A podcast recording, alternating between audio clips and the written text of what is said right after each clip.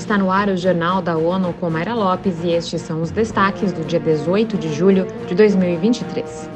Imunização infantil começa a se recuperar no mundo após atrasos por Covid-19. Em dia de Mandela, ONU honra coragem e convicção.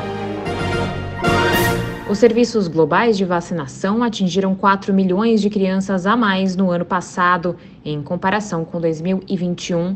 Os dados foram publicados nesta terça-feira pela Organização Mundial da Saúde e pelo Fundo da ONU para a Infância. Rogéria Viana tem os detalhes. O levantamento das agências da ONU aponta uma melhora na distribuição de doses à medida que os países intensificam esforços para enfrentar o retrocesso na imunização causado pela pandemia de Covid-19. No ano passado, 20,5 milhões de crianças deixaram de receber uma ou mais vacinas de rotina, em comparação com 24,4 milhões de menores em 2021.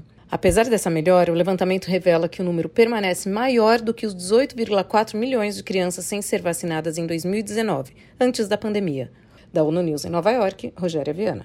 A boa notícia é a cobertura vacinal contra o HPV, que pela primeira vez superou os níveis pré-pandêmicos. Os programas de vacinação contra o vírus, que começaram antes da pandemia, atingiram o mesmo número de meninas em 2022 do que em 2019.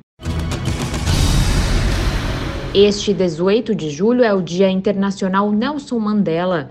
A data serve para honrar o legado do ex-presidente da África do Sul, que morreu em 2013. Vamos ouvir Eleutério Guevani.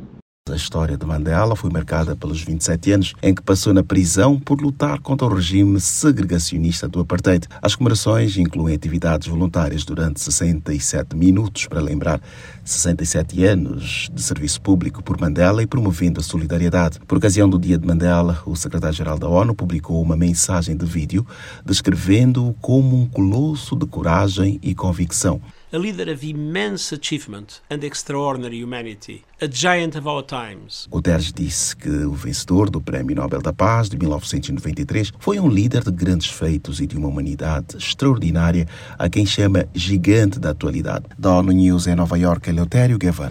Para Antônio Guterres, Mandela deve ser fonte de inspiração para o espírito de humanidade, dignidade e justiça.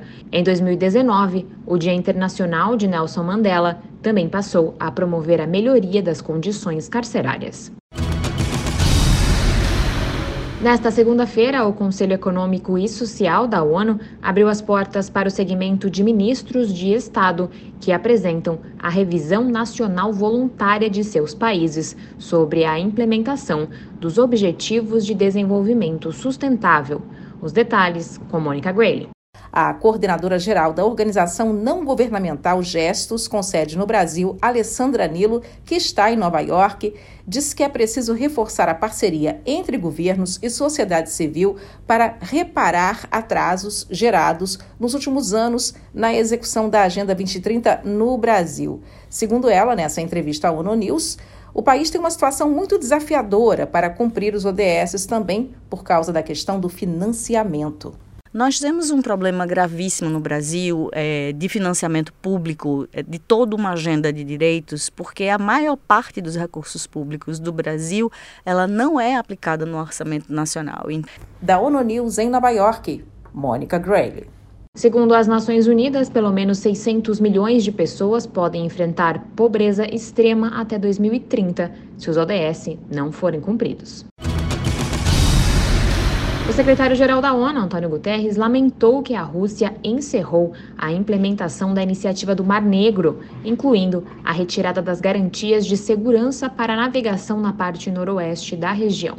Nesta segunda-feira, ele disse a jornalistas na sede das Nações Unidas em Nova York que o impacto do fim do acordo será alto sobre milhões de pessoas vulneráveis. Segundo Guterres, com a decisão russa de acabar com o acordo, o país também retira seu compromisso de facilitar a exportação desimpedida de alimentos, óleo de girassol e fertilizantes dos portos do Mar Negro controlados pela Ucrânia. Ele ressalta que, embora a Rússia tenha liberdade de escolher sua participação na iniciativa, os efeitos negativos do fim do acordo são inevitáveis para milhões de pessoas que lutam contra a fome.